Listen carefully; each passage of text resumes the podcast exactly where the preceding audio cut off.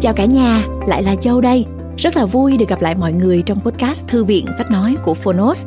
À, đối với các bạn mà mới gặp tụi mình lần đầu tiên, hữu duyên thông qua podcast này, thì mình à, mong là các bạn có thể tải thử ứng dụng Phonos về và trải nghiệm. Ngoài sách nói thì tụi mình còn có ebook nè, thiền nè, chuyện ngủ nè, à, và đặc biệt là tóm tắt sách tụi mình có những cái tóm tắt sách những cuốn sách mà rất là hấp dẫn các bạn có thể nghe để các bạn tham khảo các bạn cũng có thể nghe cái podcast tóm tắt sách miễn phí cũng của Phonos ở trên các nền tảng âm thanh số luôn nha. À, các bạn search tóm tắt sách miễn phí là sẽ ra liền tụi mình luôn á. Hy vọng là các bạn sẽ ủng hộ Phonos thật nhiều cũng như là ủng hộ podcast thư viện sách nói mà các bạn đang lắng nghe mình trò chuyện đây. Ngày hôm nay trong podcast này thì châu muốn giới thiệu đến mọi người một cuốn sách thuộc hàng kinh điển của thế giới và thuộc về đề tài xã hội học. Đó là cuốn bàn về khế ước xã hội của Jean-Jacques Rousseau. Ông là nhà uh, gọi là hiền triết hả? một triết gia nổi tiếng người Pháp, là gương mặt tiêu biểu thuộc trào lưu khai sáng. Khi đặt bút viết về bàn về khế ước xã hội thì Rousseau muốn tìm ra những nguyên lý chính đáng để thiết lập nhà nước và chính quyền dân sự. Cuốn sách được coi là bản họa đồ nhằm xây dựng một thể chế dân chủ cộng hòa. Ngày nay được hiểu là một chính quyền của dân, do dân và vì dân. Nghe rất là quen đúng không các bạn? Nếu ai yêu thích và muốn nghiên cứu sâu về đề tài xã hội học thì Châu tin đây là cuốn sách mà các bạn à, rất nên tham khảo. Giờ thì chúng ta sẽ cùng nghe thử chương 1 của cuốn sách nói bàn về khế ước xã hội nhé. Nếu như mà bạn uh, đã nghe xong chương 1 mà vẫn lăn tăng không biết là mình có nên mua trọn cuốn sách này trên ứng dụng Phonos để nghe hay không thì các bạn có thể tìm tóm tắt sách bàn về khế ước xã hội. Tụi mình cũng có làm cả bản tóm tắt sách để uh, chia sẻ với bạn một số những ý chính của cuốn sách để các bạn cân nhắc á. Coi như là một cái nguồn tham khảo thêm cho các bạn ha. Còn bây giờ thì các bạn hãy cùng lắng nghe chương một với châu nhé. Hẹn gặp lại trong podcast lần sau.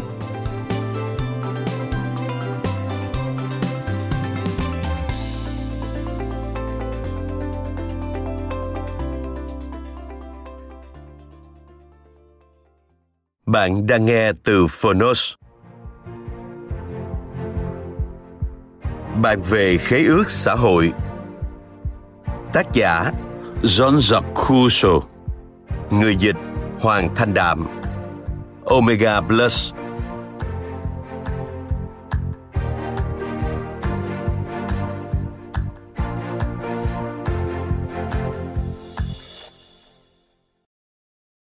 John Jacques Rousseau. Cuộc đời và tác phẩm.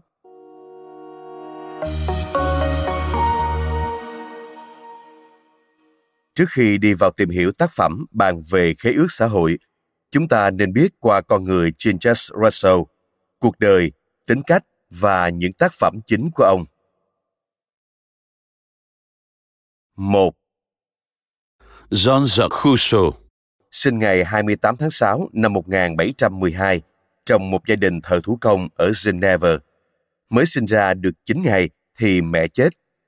10 năm tuổi thơ của chú bé mồ côi Jean-Jacques được cha là Isaac Rousseau nuôi nấng, dạy dỗ, cho đọc nhiều sách truyện lý thú mà chú bé ham thích nhất là những truyện của Plutarch, kể sự tích các nhân vật lịch sử thời cổ đại Hy Lạp và La Mã.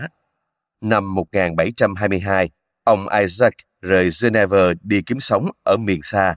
John Jacques được gửi ở nhà ông chú. Đến 15 tuổi, được cho đi học nghề chạm khắc. Nhưng cậu bé luôn cảm thấy cuộc sống tù túng, bản thân bị coi khinh, bạc đãi, nên đã tìm cách trốn khỏi thành Geneva vào ngày 14 tháng 3 năm 1728, khi cậu ta vừa mới 16 tuổi.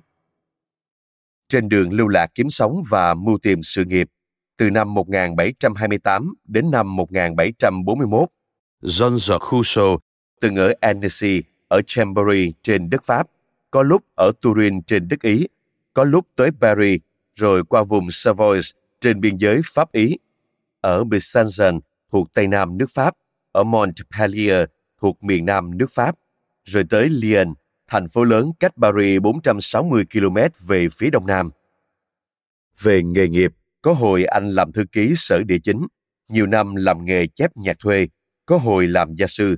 Ở đâu anh cũng gặp những điều trái ý và nhận thấy xã hội thượng lưu Pháp xa lạ với chính anh, xa lạ với cuộc sống của nhân dân lao động mà anh yêu mến vì ổn định cuộc sống, có lúc anh đã phải từ bỏ đạo tinh lành của mình, làm tín đồ đạo Kitô theo ý muốn của người đỡ đầu. Chỉ có thời gian ngắn anh sống với bà quý tộc De Veren tại Chambéry là được thương yêu và giữ lại những kỷ niệm êm đềm.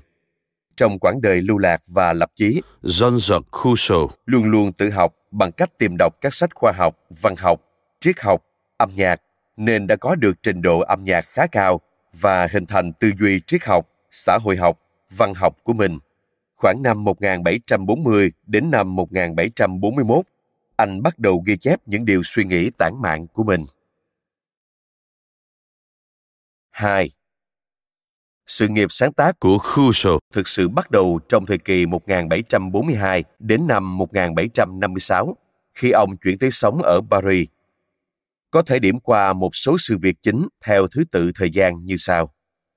Năm 1742, tác phẩm đầu tay của ông là bản kiến nghị lập bàn ký âm kiểu mới cho âm nhạc, được đệ trình lên Viện Hàn Lâm Khoa học.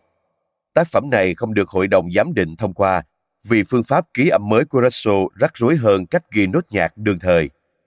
Năm 1743, để kiếm sống, ông làm thư ký riêng cho viên đại sứ Pháp tại Venice tên là de Qua công việc, ông hiểu biết thêm về chính trị, nhưng không chịu nổi cách đối xử keo kiệt, buồn xỉn của viên đại sứ tôi này nên ông thôi việc năm 1744.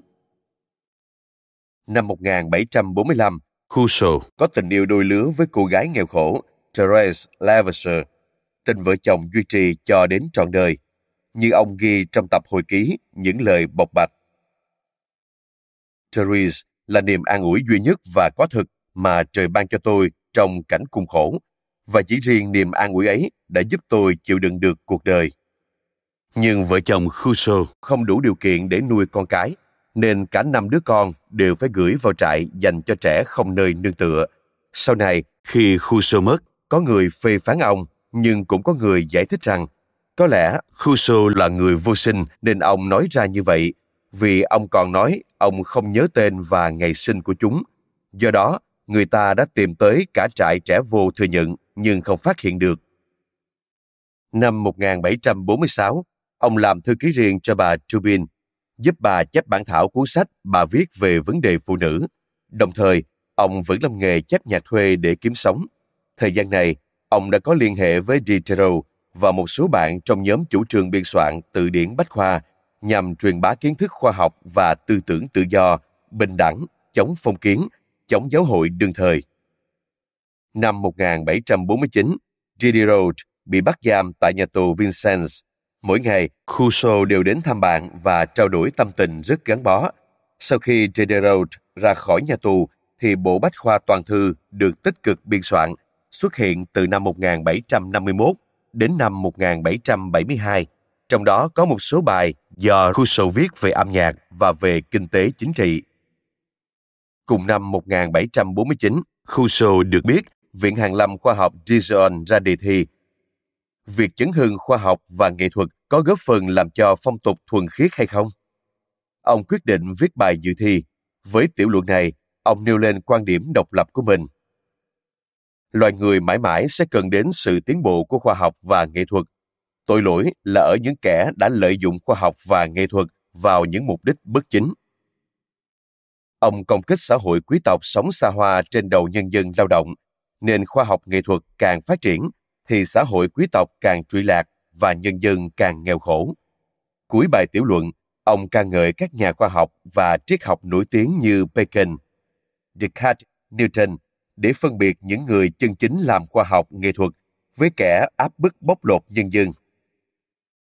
Năm 1750, bài thi Luận về khoa học và nghệ thuật của Rousseau được Viện Hàn Lâm Dijon trao giải thưởng.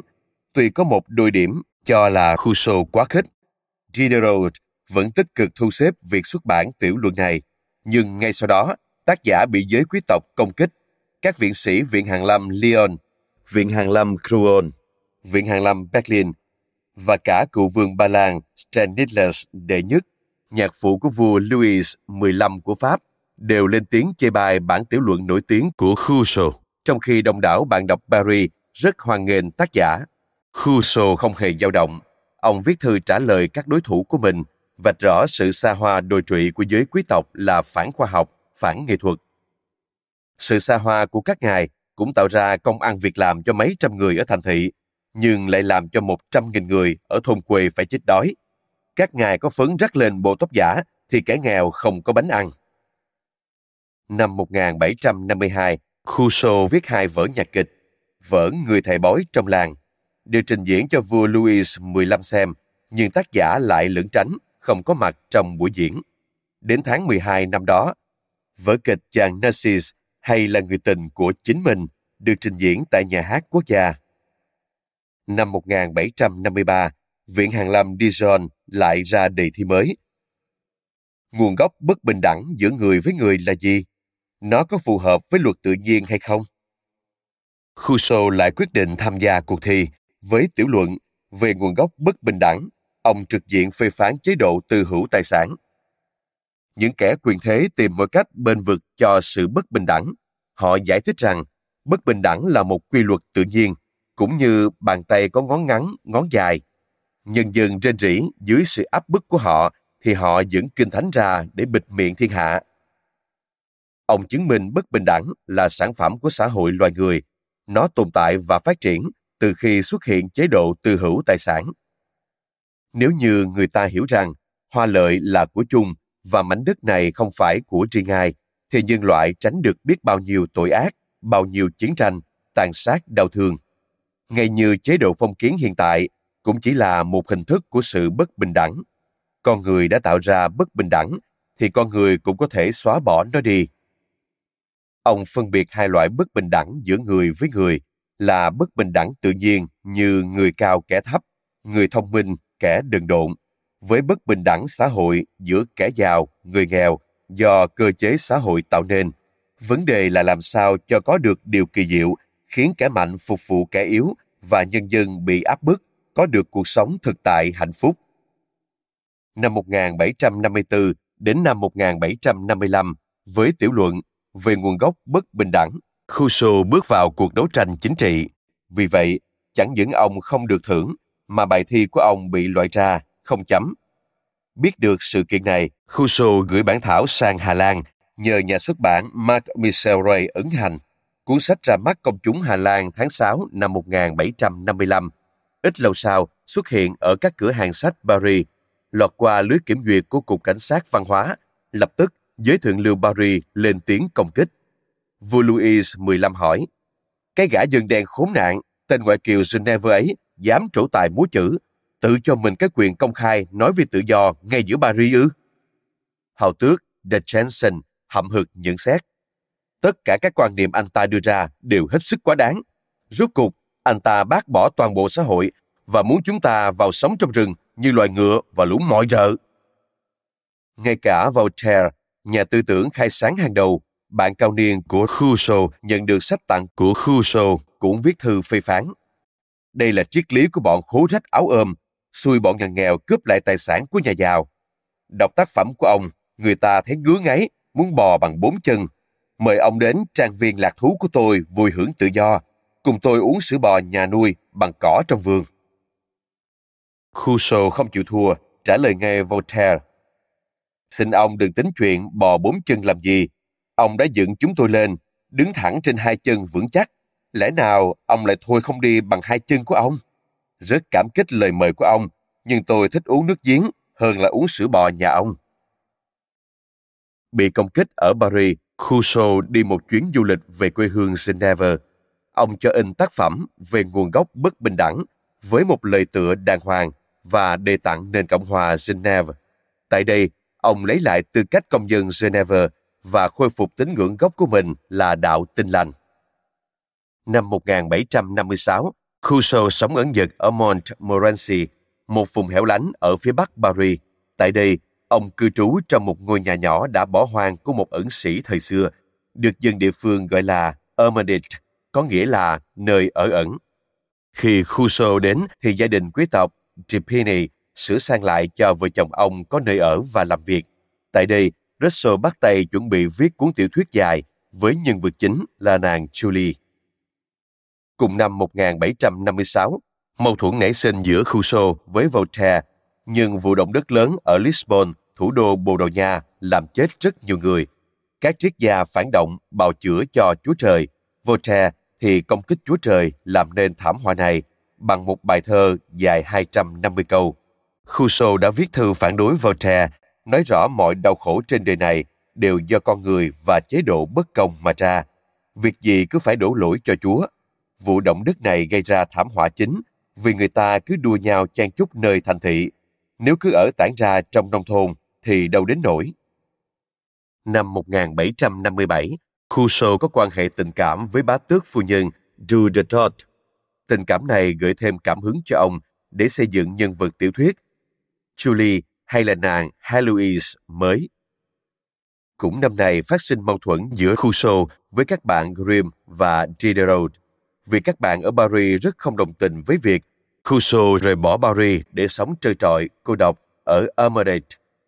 Khuyên can không được, họ đã viết bài lên báo, khéo léo và gián tiếp phê phán thái độ một con người ghét đời, kiêu kỳ và cô độc.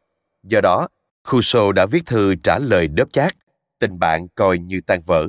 Mặt khác, quan hệ thân tình giữa Khuso với bà Trapine cũng tan vỡ vì Khuso mặc cảm trước cách đối xử tuy nồng hậu nhưng thiếu tế nhị của bà Trapine. Ông quyết định rời Emmerich, chuyển sang ở Mont Louis, cách đó không xa, trong vùng Montmorency. Năm 1758, lại phát sinh mâu thuẫn giữa Rousseau với de Lambert.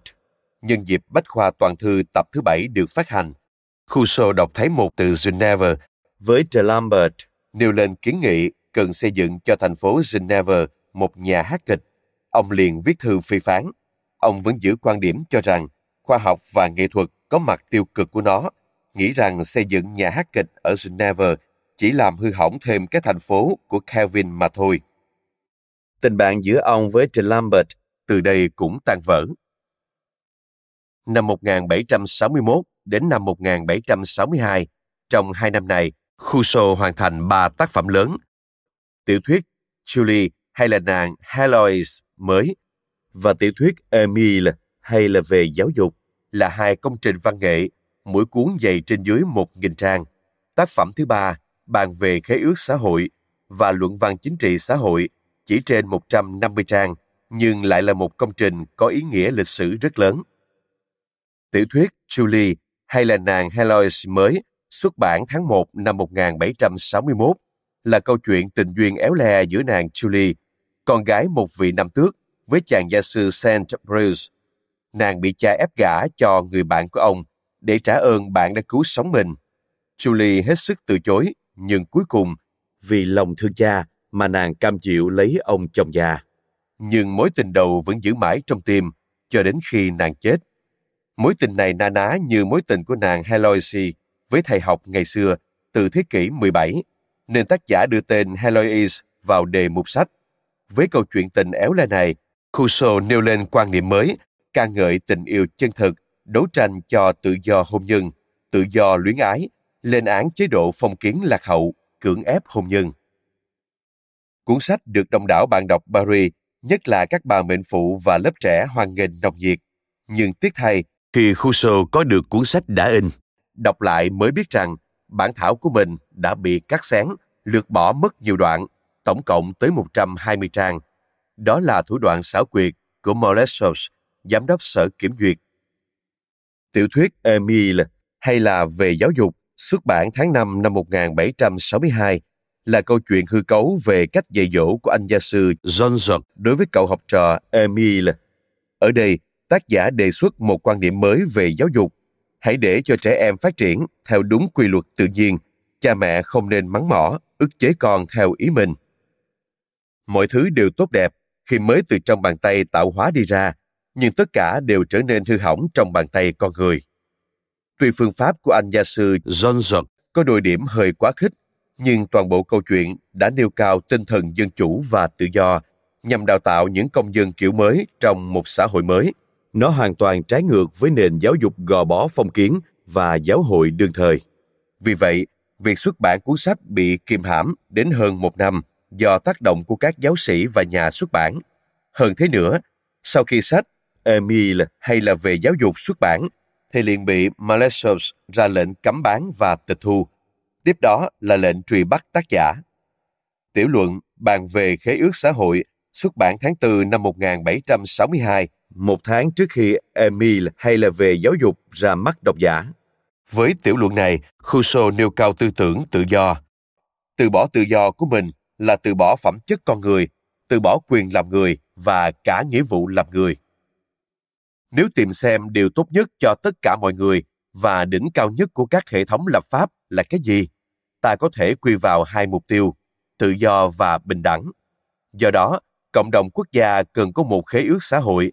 Vấn đề cơ bản của khế ước xã hội là mỗi thành viên trong khi khép mình vào tập thể, vận dụng sức mạnh tập thể, vẫn được tự do đầy đủ như trước, vẫn chỉ tuân theo bản thân mình. Rousseau đã dự kiến sách này khó mà xuất bản ở Pháp, nên ông gửi bản thảo sang nhà xuất bản Mark Michel Ray ở Amsterdam để in. Nhưng Malesherbes đã đánh hơi được, ra lệnh không cho sách này nhập vào nước Pháp, sau đó là lệnh truy bắt tác giả. Nhiều bạn bè báo tin chẳng lành này cho ông và khuyên ông nên thoát thân. Rousseau vẫn bình tĩnh và cứng cỏi, nghĩ rằng không cần phải trốn tránh. Chỉ đến khi công tước thống chế Luxembourg và phu nhân báo tin chắc chắn đã có mật lệnh sẽ bắt ông vào 7 giờ sáng ngày 9 tháng 6 năm 1762 và chân thành khuyên ông. Không ai chống lại được cường quyền đâu. Ông đã cả gan dám nói sự thật. Hậu thế sẽ hoan nghênh ông, nên tránh ngay đi để còn lo sự nghiệp lâu dài. Nghe lời khuyên chân thành, Cousseau quyết định rời khỏi Paris và nước Pháp. 3. Những năm sống lưu vong Từ năm 1762 đến năm 1770 Năm 1762, ngày 19 tháng 6, ở Geneva, chính quyền và giáo hội đốt hai cuốn sách Emile hay là về giáo dục và bàn về khế ước xã hội của Rousseau khi ông đang ẩn náu ở Verton, rồi chuyển sang Moutiers là hai địa phương nhỏ trong vùng Neuchâtel, lãnh địa Thụy Sĩ thuộc quyền vua phổ. Năm 1763 đến năm 1764, có người đồng hương là Tonchen viết cuốn sách Những bức thư từ đồng ruộng nhằm công kích Rousseau. Ông đã viết những bức thư từ trên núi để đập lại đối thủ. Năm 1765, tại Motiers, các giáo sĩ xuôi dân chúng công kích Rousseau. Có ngày, họ ném gạch đá vào nơi ở của vợ chồng ông. Nhà cầm quyền thì nhẹ nhàng khuyên ông nên rời đi nơi khác vì họ không thể đảm bảo an toàn cho ông. Trong hai năm 1764 đến năm 1765, Rousseau tập trung viết cuốn hồi ký những lời bộc bạch mà ông đã tâm niệm và bắt đầu ghi chép từ năm 1964. Năm 1766, Rousseau được nhà triết học Hume tạo điều kiện cùng đi sang Anh. Nhưng tại đây, ông vẫn thấy phiền muộn, nhất là ông hoài nghi cách đối xử có ý đồ xấu của Hume đối với ông trên bước đường lưu vong. Ông ghi trong hồi ký những lời bộc bạch. Những kẻ khốn khổ thì ở đâu cũng bị khốn khổ. Ở Pháp, người ta hạ lệnh bắt giam. Ở Thụy Sĩ, người ta ném gạch đá vào nhà. Ở Anh, người ta làm nhục. Người ta đã bán cho mình mảnh đất dung thân bằng giá quá đắt. Năm 1768, Rousseau quay trở lại nước Pháp ở Lyon, rồi ở Grenoble, ở Chambéry và dừng lại ở Bourgogne, gần biên giới Pháp-Ý. Ông sống ẩn dật cho đến năm 1769 mới rời về Paris. 4. Những năm cuối đời Năm 1769, tháng 6, ông chuyển đến Paris, sống ở đường phố Blatriere, một đường phố nhỏ. Lúc này, việc truy bắt nhà văn, nhà tư tưởng Rousseau không gây gắt như trước nữa. Ông thường đến quán cà phê nhíp chính. Nhân dân trong vùng từng biết tiếng ông, hăm hở bảo nhau tìm đến quán cà phê để tò mò xem mặt con người đã từng dám lên tiếng bên vực dân nghèo. Năm 1770, Rousseau thường gặp những người quen thân, đọc cho họ nghe những đoạn hồi ký, những lời bộc bạch mà ông vừa viết xong. Nhưng chỉ được ít lâu, sở cảnh sát gọi ông lên, cấm không được đọc tiếp. Năm 1771, Khuso viết xong tập nhận định về chính phủ Ba Lan theo đề nghị của một nhà quý tộc Ba Lan. Tiểu luận này bàn đến nhiều vấn đề tổ chức nhà nước, xây dựng kinh tế quốc dân, bảo đảm bình đẳng tự do và giáo dục phổ cập tinh thần yêu nước trong nhân dân. Năm 1772 đến năm 1773, Rousseau viết sách đối thoại mở đầu bằng tiêu đề Rousseau, người phán xét Jean-Jacques, nhằm thanh minh cho thiên hạ và đời sau hiểu rõ con người thực của ông và tâm địa độc ác của những kẻ từng làm hại ông. Năm 1775, Rousseau gói chặt tập đối thoại đem vào nhà thờ Đức Bà, xin đặt lên bàn thờ mẹ Maria, nhưng không được. Từ đó, ông thề không bước chân vào nhà thờ nữa. Năm 1776, ông bắt đầu viết tập ký sự, những điều mơ mộng của kẻ lãng du cô đơn, nhằm nói lên tâm sự của mình và những suy nghĩ về tương lai. Có câu, tôi vẫn tin vào tương lai và hy vọng rằng một thế hệ ưu tú hơn sẽ hiểu đúng tôi là con người như thế nào. Năm 1777, Rousseau ngày càng ốm yếu, nhưng ông vẫn tiếp tục viết những câu chuyện lãng du và những điều mơ mộng của mình. Năm 1778, ông viết xong những chương cuối của tập ký sự, những điều mơ mộng của kẻ lãng du cô đơn. Ngày 20 tháng 5 năm 1778, gia đình Rousseau rời sang Emenonville, thuộc quận Wash. Tại đây, ngày 2 tháng 7 năm 1778, nhà văn, nhà tư tưởng khai sáng của nước Pháp trút hơi thở cuối cùng bên cạnh người vợ chung thủy Therese trong nhà ông bà de Gigadin, hưởng thọ 66 tuổi. Giữa năm nay, ngày 28 tháng 5 năm 1778, Voltaire cũng qua đời trước Rousseau năm tuần lễ.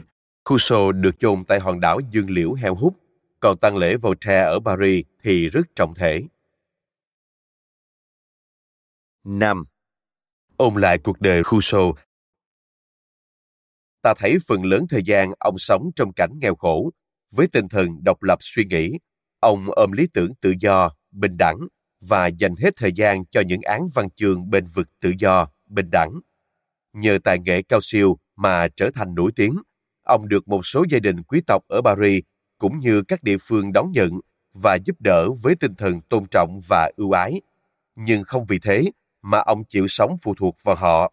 Mỗi khi gặp sự đối xử thiếu tế nhị, ông liền bỏ đi, tìm cuộc sống độc lập tự do cho mình. Xuất thân ở Geneva, có truyền thống Cộng hòa, không như chính thể quân chủ chuyên chế ở Pháp, nên Rousseau rất yêu quê hương mình. Ông viết trong bàn về khế ước xã hội, sung sướng biết bao, mỗi lần tôi suy tư về các nền cai trị quốc gia và tìm thấy những lý do mới để yêu nền cai trị của xứ mình. Tuy vậy, khi nhà cầm quyền Geneva đốt sách của ông và có người đồng hương viết sách công kích ông, thì ông đã thẳng thừng từ bỏ danh hiệu công dân Geneva của mình. Là người bảo vệ tự do dân chủ, ông trở thành bạn thân của nhóm Bách Khoa Toàn Thư, nhưng với tính cách độc lập, ngay thẳng, ông không ngại tranh luận với de Lambert, Diderot, Grimm với lời lẽ căng thẳng đến mức như chia tay nhau hẳn. Người đời sau gọi các ông là những người bạn thù địch. Cũng phải nói rằng, trong quan điểm văn hóa chính trị, Rousseau có phần cực đoan, mang tính chất tiểu tư sản nông thôn hơn là tính thị dân hiện đại. Trong bối cảnh đương thời, có thể nói những bạn ông trong nhóm bách khoa toàn thư phản ảnh đúng nhu cầu thực tại hơn Rousseau. Đó cũng là một nhược điểm lớn của nhà tư tưởng lớn Rousseau. Tuy vậy, nhân dân Pháp và các học giả, các nhà cách mạng Pháp vẫn đánh giá ông rất cao sau khi ông qua đời. Rousseau cũng như Montesquieu, Voltaire, Diderot đều được coi là những nhà tiên phong tư tưởng đưa tới cuộc cách mạng Pháp năm 1789. Năm 1790, trong những ngày cách mạng sôi nổi, nhân dân Paris rước tượng bán thân Rousseau trên các đường phố. Năm 1791, đường phố Platière, nơi Rousseau cư trú từ năm 1769, được đổi tên là đường Jean-Jacques Rousseau. Hội nghị quốc ước quyết định dành một khoản trợ cấp thường xuyên cho bà quả phụ Therese Russell. Năm 1792, Đại hội đồng Cộng hòa Geneva quyết định hủy bỏ các lệnh theo dõi, trừng phạt Rousseau từ hồi năm 1762. Ngày 9 tháng 11 năm 1794, nhân dân Pháp rước chi hài Rousseau từ đảo Dương Liễu về điện Pantheon, nơi chung cất các danh nhân đã làm rạng rỡ nước Pháp. Trong ngày này, ở thủ đô Paris cũng như Lyon và nhiều thành phố đều có lễ hội tôn vinh nhà văn, nhà tư tưởng lớn. Rousseau. Nghiên cứu khế ước xã hội. Của Jean-Jacques Rousseau.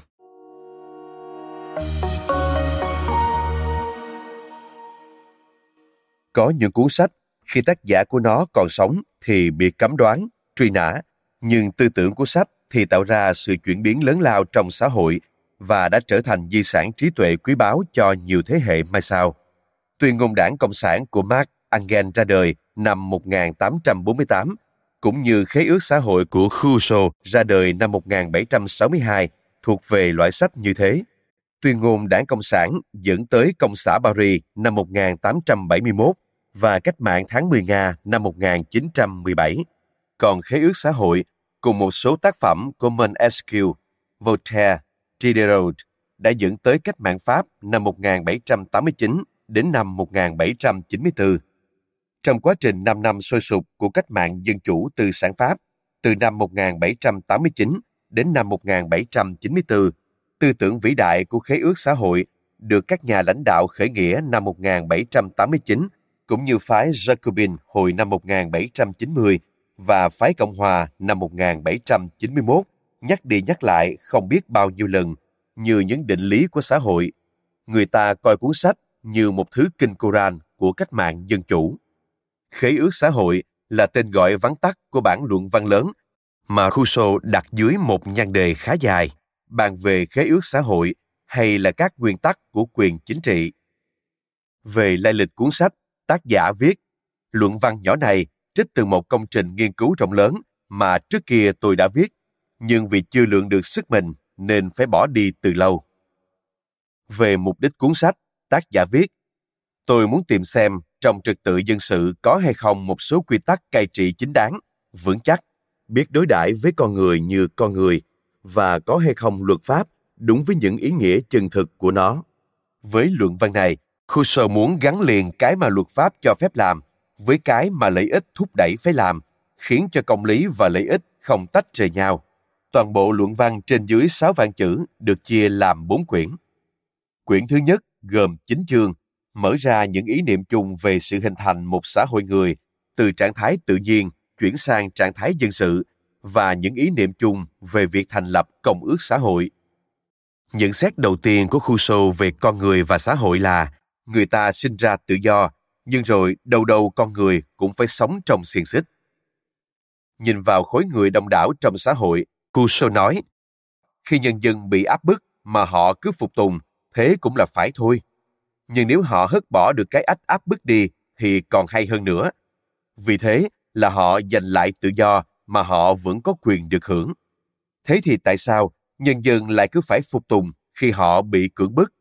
Ông giải đáp, kẻ mạnh không phải lúc nào cũng đủ mạnh để mãi mãi làm người thống trị, nếu như hắn ta không chuyển lực thành quyền và chuyển sự phục tùng thành nghĩa vụ. Lực là một sức mạnh vượt lý, chẳng có chút đạo đức nào ở trong lực cả. Chịu theo lực là một cử chỉ bắt buộc, chứ đâu phải là tự nguyện. Nói đúng hơn, đó là một cử chỉ khôn ngoan, chẳng có ý gì là nghĩa vụ cả. Người ta chỉ bắt buộc phải phục tùng khi mà sức mạnh đã thành ra hợp pháp. Tác giả phê phán những người không dám đấu tranh. Từ bỏ tự do của mình là từ bỏ phẩm chất con người, là từ bỏ quyền làm người và cả nghĩa vụ làm người. Làm cho ý chí con người mất hết tự do, tức là tước bỏ đạo lý trong hành động con người. Rousseau đặt vấn đề cần phải có một khế ước hay một công ước xã hội khi con người đã thoát ra khỏi trạng thái tự nhiên như các động vật khác để trở thành con người dân sự trong xã hội. Đối với người cai trị, ông nhận định, bao giờ cũng có sự khác biệt lớn giữa việc thống trị nhiều người với việc quản lý một xã hội. Bao nhiêu người hầu hạ một người, đó chỉ là nô lệ với chủ nô, chứ không phải một tổ hợp xã hội, bởi vì trong đó không có phúc lợi chung mà cũng không có cơ thể chính trị. Con người cưỡi cổ nhân dân đó dù là thống trị một nửa thế giới, cũng chỉ là một cá nhân. Quyền lợi của hắn tách rời với mọi người, luôn luôn chỉ là quyền lợi riêng tư mà thôi. Một khi hắn chết, vương quốc của hắn cũng sẽ tan rã như cây sồi bị thiêu hủy, đổ gục thành đống tro tàn. Và ông khẳng định, phương pháp duy nhất để con người tự bảo vệ là họ phải kết hợp lại với nhau thành một lực lượng chung, được điều khiển bằng một động cơ chung khiến cho mọi người đều bình đẳng một cách hài hòa. Tìm ra một hình thức liên kết với nhau để dùng sức mạnh chung mà bảo vệ mọi thành viên. Mỗi thành viên, trong khi khép mình vào tập thể, dùng sức mạnh tập thể vẫn được tự do đầy đủ như trước, vẫn chỉ tuân theo bản thân mình. Đó là vấn đề cơ bản mà khế ước xã hội đề ra cách giải quyết. Các điều khoản của khế ước xã hội sẽ quy vào một điểm duy nhất là mỗi thành viên từ bỏ quyền riêng của mình để gộp hết vào quyền chung. Ai ai cũng như vậy cả, không ngoại trừ một người nào. Cho nên sẽ không ai muốn cho người khác phải thiệt thòi trong khi tham gia công ước xã hội. Vậy, thực chất của công ước xã hội có thể quy vào một công thức sau đây. Mỗi người đặt mình và quyền lực của mình dưới sự điều khiển tối cao của ý chí chung và chúng ta tiếp nhận mỗi thành viên như một bộ phận không thể tách rời của toàn thể. Lật lại vấn đề, Husserl viết, thật ra mỗi cá nhân có thể có ý chí riêng không giống hoặc trái với ý chí chung. Lợi ích riêng tư có thể nói với anh ta không như tiếng nói của lợi ích chung. Cho nên, thường có những người hưởng quyền công dân mà không muốn làm nghĩa vụ thần dân. Thái độ bất công đó của cá nhân nếu phát triển mãi ra thì sẽ dẫn tới sự suy đồi của cơ thể chính trị. Vì vậy, muốn cho công ước xã hội không trở thành một công thức suông thì nó phải bao hàm điều ràng buộc với cá nhân.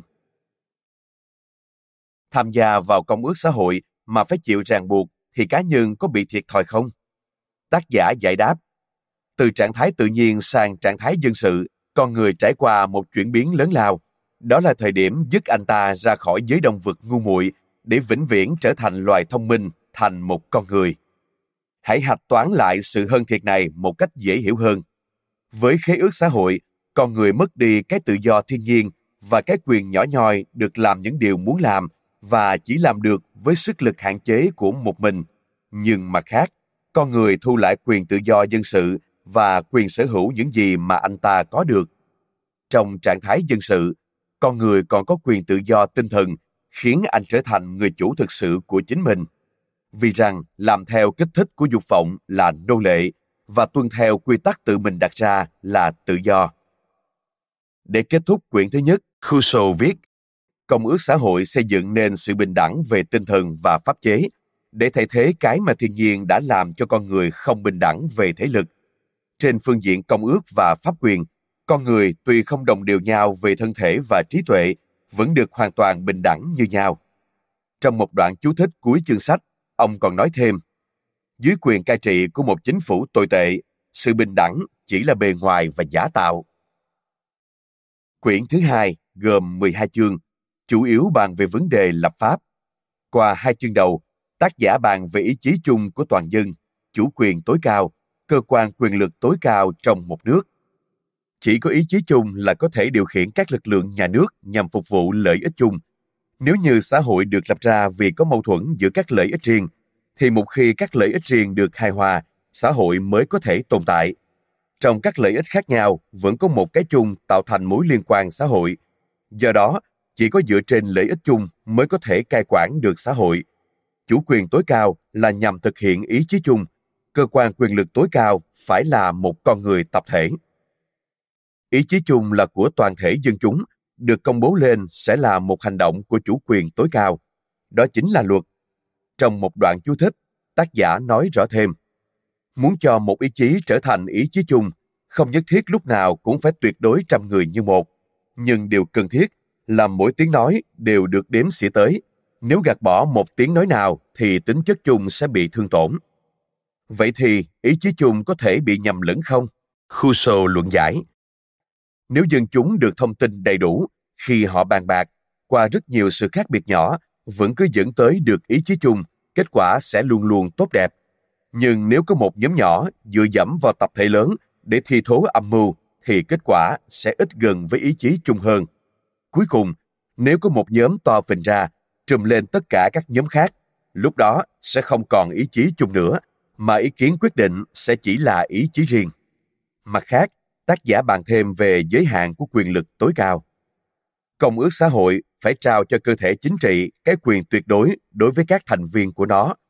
Quyền tuyệt đối đó được điều hành bằng ý chí chung bởi cơ quan quyền lực tối cao. Nhưng quyền lực tối cao phải xem xét đến những con người riêng biệt mà cuộc sống và tự do của họ phụ thuộc vào con người tập thể.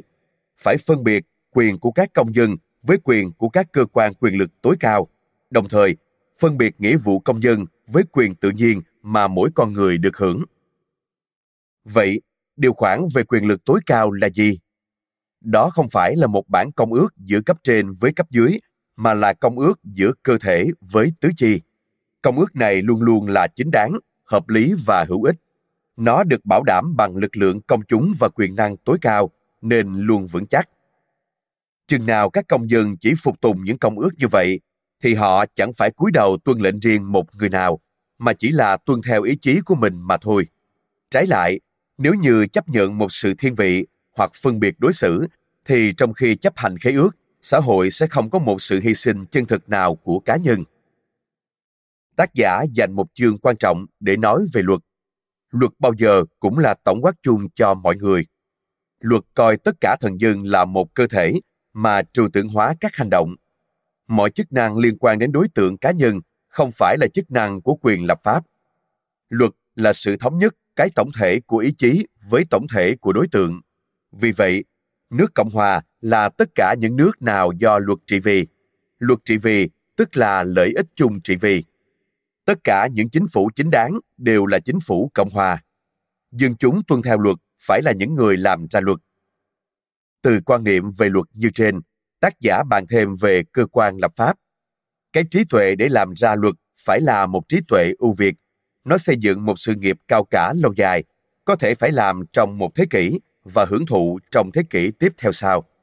Ông nhắc lời của montesquieu, khi xã hội mới hình thành, thủ lĩnh các nước cộng hòa tạo nên thể chế và sau đó, chính thể chế lại tạo nên các thủ lĩnh của nền cộng hòa. Có thể nói rằng, lập pháp là đỉnh cao nhất của sự hoàn thiện mà sức mạnh tập thể của một quốc gia có thể đạt tới. Tác giả nhắc lại hình ảnh đẹp đẽ của nền cộng hòa la mã là thời kỳ mà các vị thập đại pháp quan được dân chúng bầu ra để xây dựng luật. Họ thường nói với dân chúng, những điều chúng tôi đề nghị ra đây chỉ biến thành luật, chừng nào dân chúng đã đồng ý thông qua. Hỡi công dân la mã, các bạn hãy làm ra luật để đảm bảo lấy hạnh phúc của mình. Nhưng Cuso cũng chỉ ra rằng, La Mã đến cuối thời cực thịnh thì bắt đầu trao cả quyền lập pháp và quyền cai trị vào tay một số người. Từ đó nảy sinh tệ nạn độc đoán chuyên quyền và nhà nước La Mã bắt đầu bước vào thời kỳ suy vong. Rousseau cho rằng phải có một trình độ khai hóa như thế nào thì dân chúng một nước mới có thể vươn tới xây dựng pháp chế Cộng hòa. Ông nhắc đến trường hợp Pierre, đại đế nước Nga. Một vài việc vua Pierre làm đã là tốt đấy, nhưng phần lớn các việc khác đều lệch lạc đi cả. Ông ta muốn khai hóa nước Nga, nhưng chỉ đưa người Nga vào những cuộc chinh chiến. Đế quốc Nga muốn thống trị cả châu Âu, nhưng rồi nó lại chỉ thống trị được mình nó.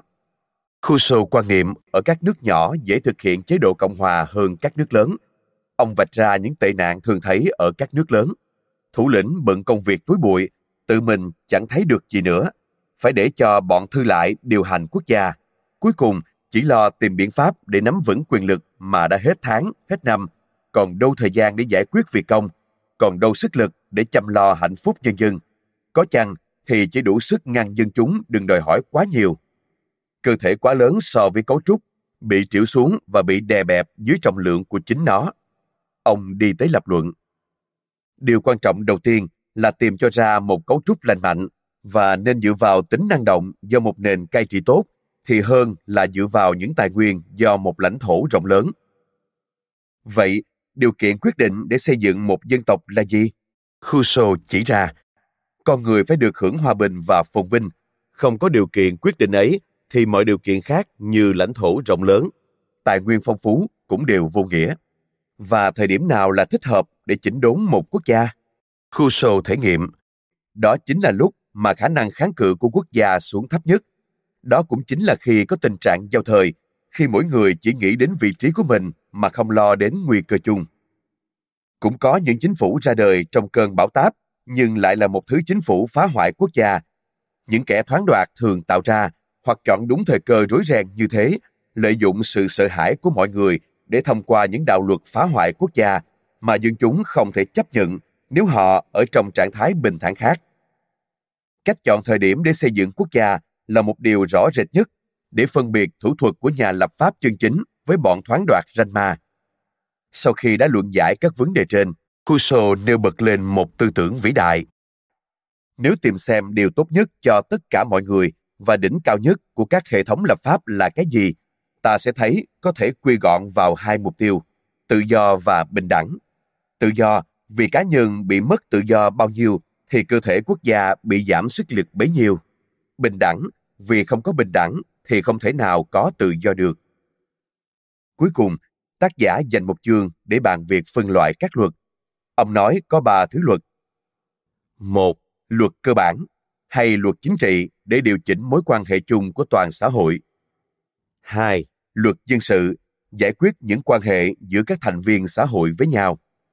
Ba, luật hình sự giải quyết quan hệ giữa con người với luật pháp có ý nghĩa là sự trừng phạt của mọi người đối với kẻ vi phạm luật. Nhưng ngoài ba thứ luật thành văn nói trên, còn có một thứ luật pháp quan trọng hơn cả, tức là phong tục tập quán và dư luận nhân dân. Luật này không khắc vào bản đồng bi đá mà khắc vào lòng dân, tạo nên hiến pháp chân chính của quốc gia.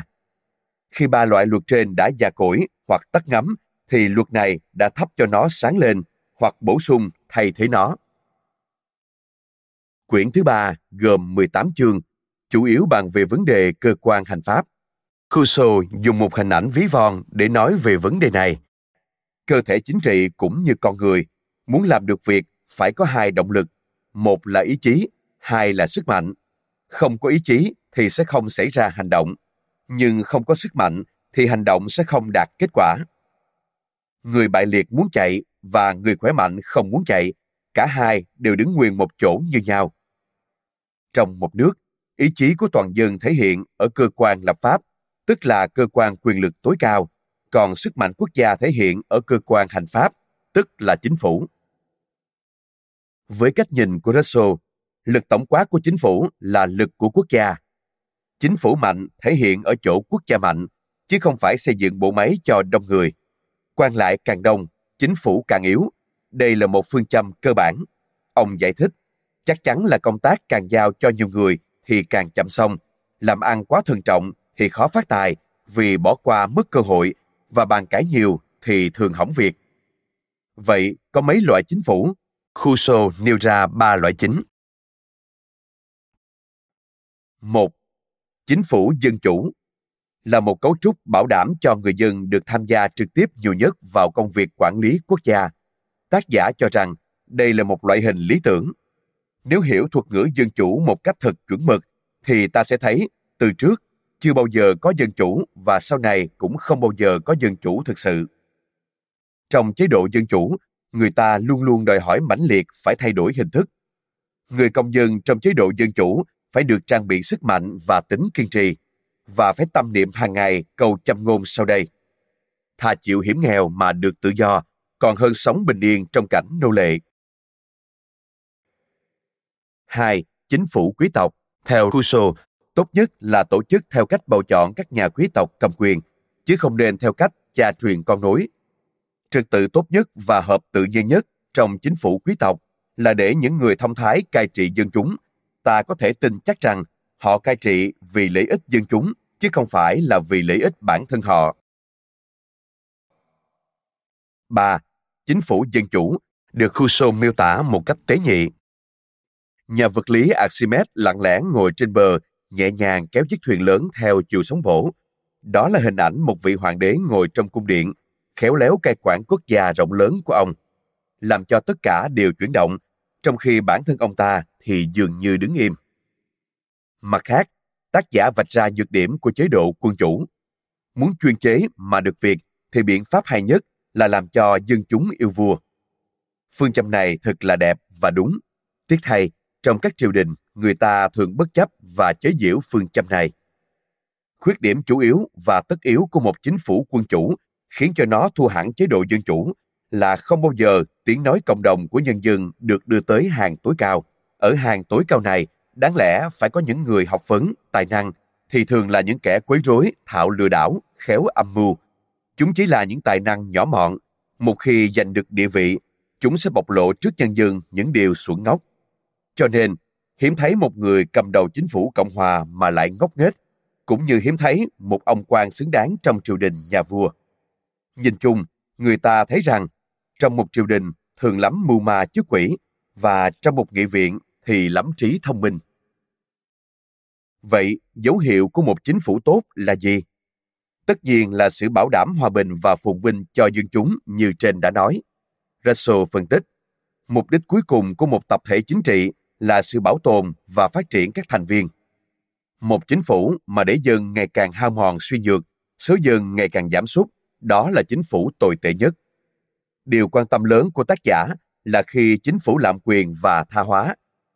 Ông cho rằng khuynh hướng chung của các chính phủ là hay làm trái với quyền lực tối cao của nhân dân. Có thể gọi đó là hành động thoáng đoạt trong hai trường hợp. Hoặc là người cầm đầu chính phủ không chịu cai trị theo pháp luật, lấn át cơ quan quyền lực tối cao, hoặc là các thành viên trong chính phủ không tốt, mỗi người thoáng đoạt quyền hành một cách riêng rẽ. Trong những trường hợp đó, không tránh khỏi dẫn tới tình trạng cơ thể chính trị suy vong. Và tác giả bàn đến biện pháp ngăn chặn chính phủ cướp quyền. Ông phân tích, điều khoản lập chính phủ không phải là một khế ước, mà chỉ là một đạo luật. Những người được ủy thác nắm quyền hành không phải là ông chủ của nhân dân, mà chỉ là những công chức. Dân chúng có thể cắt chức hay bãi miễn họ. Ông nhắc lại trường hợp chính thể Cộng hòa La Mã thường có các ông đại pháp quan, vốn được bầu ra hàng năm, nhưng họ cứ xin kéo dài thêm một năm, rồi xin được kéo dài mãi mãi. Bằng những thủ đoạn này, các thủ tướng chính phủ trên đời, một khi nắm được quyền lực công cộng, đều tìm cách lạm dụng, thoáng đoạt quyền lực tối cao của toàn dân. Và ông nhắc lại biện pháp của nhân dân La Mã. Những cuộc hội nghị toàn dân định kỳ ở La Mã dùng để ngăn chặn, đẩy lùi các âm mưu cướp quyền như thế, nhất là các loại hội nghị định kỳ không cần đến thủ tục triệu tập chính thức. Có như vậy, các vị thủ tướng mới không thể cấm đoán hội nghị toàn dân. Nếu cấm đoán, tức là họ công nhiên tự thú nhận mình vi phạm pháp luật, phản bội quốc gia. Quyển thứ tư gồm 9 chương, bàn tiếp nhiều vấn đề, trong đó nổi lên vấn đề cơ quan tư pháp. Trước hết, tác giả dành bốn chương đầu để làm rõ một nguyên lý. Ý chí chung của toàn dân là không thể phá hủy. Khi ý chí chung của toàn dân đã được xác định và trở thành luật, tức là mọi người liên kết lại, tự coi như một cơ thể duy nhất, thì mọi điều phán quyết của tập thể đều năng động và giản dị, không có lợi ích trái ngược nhau một cách rối rắm. Lợi ích chung thể hiện khắp nơi một cách hiển nhiên, chỉ cần có lương tri là nhận ra được ngay. Người ta không thích tính lắc léo chính trị, vì tính chất chung của nhân dân là thẳng thắn, giản dị, yêu hòa bình, thích đoàn kết và quan hệ bình đẳng. Một khi mối ràng buộc xã hội bị lơi lỏng, nhà nước yếu đi quyền lợi riêng tư nổi lên, các phe nhóm nhỏ tác động vào xã hội, quyền lợi chung bị coi nhẹ và bị một số người chống lại. Lúc đó không còn tiếng nói nhất trí nữa và quan điểm đúng đắn không thể được chấp nhận nếu không qua tranh cãi. Nhưng trong trường hợp này, ý chí chung cũng không bị bại hoại hoặc bị xóa bỏ, nó chỉ bị lép vế hoặc bị tùy thuộc vào một ý chí khác mà thôi. Vậy thì cái gì sẽ bảo đảm cho ý chí chung của toàn dân luôn được vững chắc và sớm phục hồi một khi bị lép vế. Tác giả nói lên ý nghĩa quyết định của những lá phiếu, các cuộc bầu cử và những cuộc hội nghị toàn dân. Ông viết, Mọi tính chất của ý chí chung nằm trong số đông. Khi tính chất của ý chí chung không nằm trong số đông, mà chỉ nằm trong vài bộ phận do người ta chọn, thì tự do cũng không tồn tại nữa. Chỉ có những kẻ xấu mới ngăn cản công dân thực hiện tự do. Tiếp đó, Ông miêu tả người công dân ở thành bang Venice và thành bang Geneva đã thực hiện cuộc bầu cử như thế nào. Ông dành cả một chương 4 để miêu tả các cuộc đại hội toàn La Mã như một phương thức hiệu nghiệm để thực hiện nền dân chủ Cộng hòa mà ông coi là dân tộc tự do nhất và hùng mạnh nhất trong thế giới cổ đại. Trong các cuộc đại hội toàn dân này, cả một dân tộc đông đảo rất coi trọng luật lệ cổ truyền, đứng trước bao nhiêu thủ đoạn lạm dụng, vẫn cứ bầu ra pháp quan thông qua các đạo luật, biểu quyết các vấn đề, phán xét các việc chung và việc riêng một cách thật dễ dàng. Ngoài những hình thức bảo đảm dân chủ như trên, còn phải có một cơ chế thực hiệu lực, đó là cơ quan tư pháp. Tác giả dành hai chương để nói về vấn đề này. Tư pháp là một cơ quan đặc biệt không tham dự vào bất cứ một bộ phận nào. Cơ quan này đặt mỗi bộ phận vào đúng vị trí của nó, là mối dây liên lạc và yếu tố trung gian giữa chính phủ với nhân dân – hoặc giữa chính phủ với cơ quan quyền lực tối cao, hoặc giữa cả ba bộ phận ấy khi cần thiết. Đó là cơ quan bảo tồn các luật và quyền lập pháp. Có khi nó bảo vệ quyền lợi tối cao của nhân dân như các hộ dân quan La Mã từng làm. Có khi nó bảo vệ chính phủ đối với dân chúng như Hội đồng thập vị ở Venice đang làm. Cũng có khi nó giữ thế cân bằng giữa ba bộ phận nói trên như các giám chế quan ở thành bang Spat ngày xưa. Cơ quan tư pháp không được có một chút quyền lập pháp hay hành pháp nào, nhưng chính là do đó mà nó có quyền cao hơn cả. Nó là cơ quan thiêng liêng nhất và được coi trọng nhất vì nó bảo vệ luật, mà luật là cơ quan quyền lực tối cao ban hành và do chính phủ chấp hành. Như vậy, tòa án và chức quan tư pháp phải có mối liên hệ mật thiết với công luận của nhân dân. Cũng như luật pháp là sự công bố ý chí của toàn dân, chức quan tư pháp là người nói lên lời phán xét của dân chúng.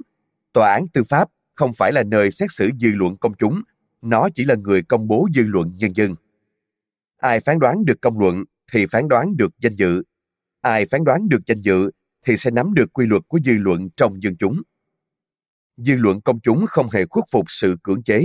Nó có nghệ thuật tài tình để thể hiện mình trong tòa án La Mã xưa và còn tài tình hơn trong tòa án Hy Lạp cổ đại.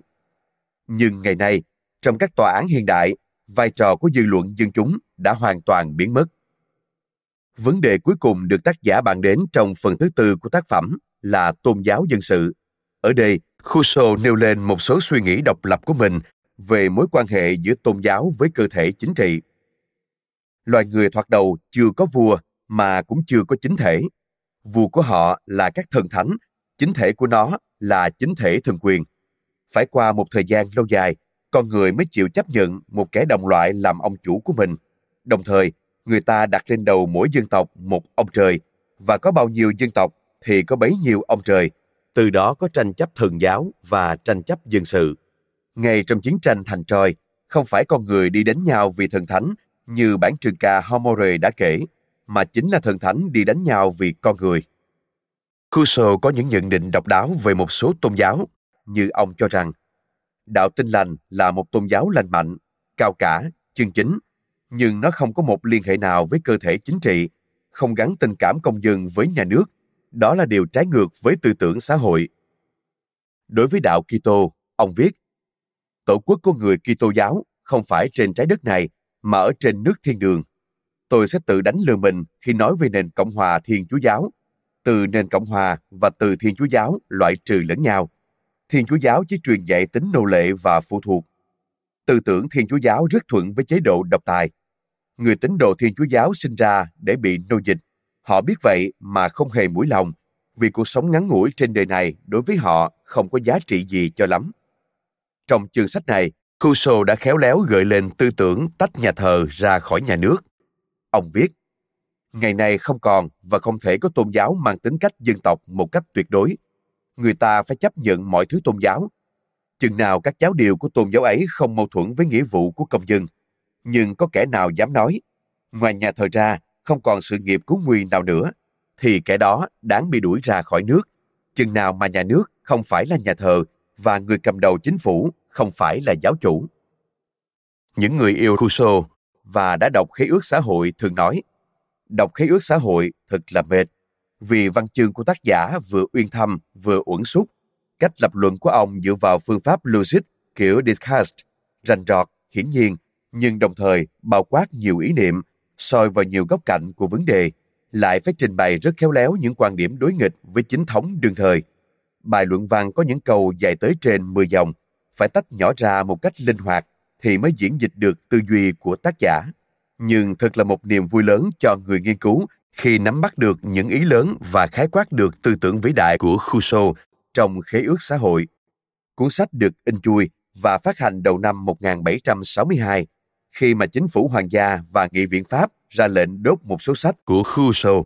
Ông phải chạy trốn, sống cuộc đời lưu vong, không ổn định và nghèo khổ, cho đến ngày 2 tháng 7 năm 1788, tự giả cõi đời tại làng Cameronville và chôn trên hòn đảo Dương Liễu heo hút ngày 4 tháng 7 năm 1788. Những tư tưởng của khế ước xã hội đã lay động bao lớp người, không thỏa hiệp với chế độ quân chủ chuyên chế thời ấy.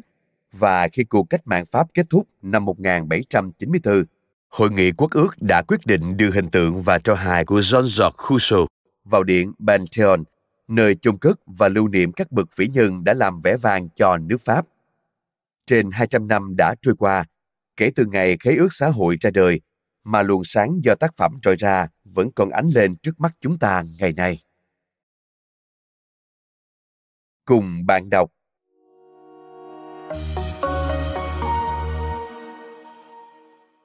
Luận văn nhỏ này trích từ một công trình nghiên cứu rộng lớn hơn mà trước kia tôi đã tiến hành nhưng chưa lượng sức mình nên phải bỏ đi từ lâu. Đoạn rút ra đây là đoạn khá nhất mà tôi có thể yên tâm trình bày với công chúng những phần khác không còn nữa khu sô bàn về khế ước xã hội hay là các nguyên tắc quyền chính trị chúng tôi nói về những luật công bằng làm nền tảng cho công ước. Theo Virgil trích Annie, tập 11, chương 5, trang 321.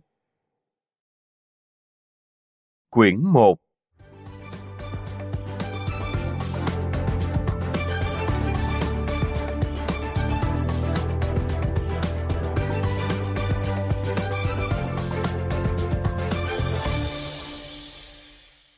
Tôi muốn tìm xem trong trật tự dân sự có chăng một số quy tắc cai trị chính đáng, vững chắc, biết đối đãi với con người như con người và có chăng những luật pháp đúng với ý nghĩa chân thực của nó. Trong bài nghiên cứu này, tôi gắn liền cái mà luật pháp cho phép với cái mà lợi ích thúc đẩy phải làm, khiến cho công lý và lợi ích không tách rời nhau. Tôi đi ngay vào đề mà không chứng minh tầm quan trọng của đề tài người ta sẽ hỏi tôi có phải là vị nguyên thủ hay nhà lập pháp không mà viết về chính trị thế này? Tôi trả lời, không. Và chính vì thế mà tôi viết về chính trị. Ví phỏng tôi là nguyên thủ hay nhà lập pháp thì tôi chẳng mất công nói lên điều mà mình phải làm. Tôi cứ việc làm hoặc là cứ lặng thinh mà thôi. Sinh ra là công dân của một nhà nước tự do, thành viên của một cộng đồng có chủ quyền. Dù cho tiếng nói của tôi chỉ ảnh hưởng yếu ớt tới công việc chung tôi cũng có quyền được chọn lựa đối với công việc chung. Vì vậy, tôi tự đặt cho mình nghĩa vụ phải tìm tòi, học hỏi vấn đề này. sung sướng biết bao mỗi lần tôi suy tư về các nền cai trị quốc gia và tìm thấy những lý do mới để yêu sự cai trị ở xứ sở mình. Chương 1 Chủ đề của quyển thứ nhất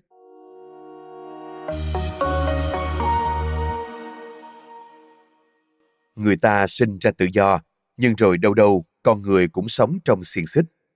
Có kẻ tưởng mình là ông chủ, mà thực ra còn nô lệ hơn cả tôi tớ của họ. Sự chuyển hóa đó được thực hiện như thế nào? Tôi không biết. Cái gì đã làm cho sự chuyển hóa đó trở thành chính thức? Tôi tin rằng câu hỏi này có thể giải đáp được. Nếu tôi chỉ xem xét về lực và hệ quả của lực, thì tôi sẽ nói rằng khi nhân dân bị cưỡng bức mà lại biết phục tùng, họ làm thế là phải. Nhưng nếu có thể hất cái ách áp bức đó thì còn hay hơn nữa. Vì thế là họ giành lại tự do mà họ vốn có quyền được hưởng, có quyền giành lại và không ai được tước đoạt tự do của họ. Trật tự xã hội là một thứ quyền thiêng liêng làm nền tảng cho mọi thứ quyền khác. Nhưng trật tự xã hội không phải tự nhiên mà có, nó được xác lập trên cơ sở những công ước. Vậy phải tìm hiểu công ước đó là gì? Trước khi tìm đến chỗ hiểu, tôi phải xác định cái mà tôi vừa mới nêu ra.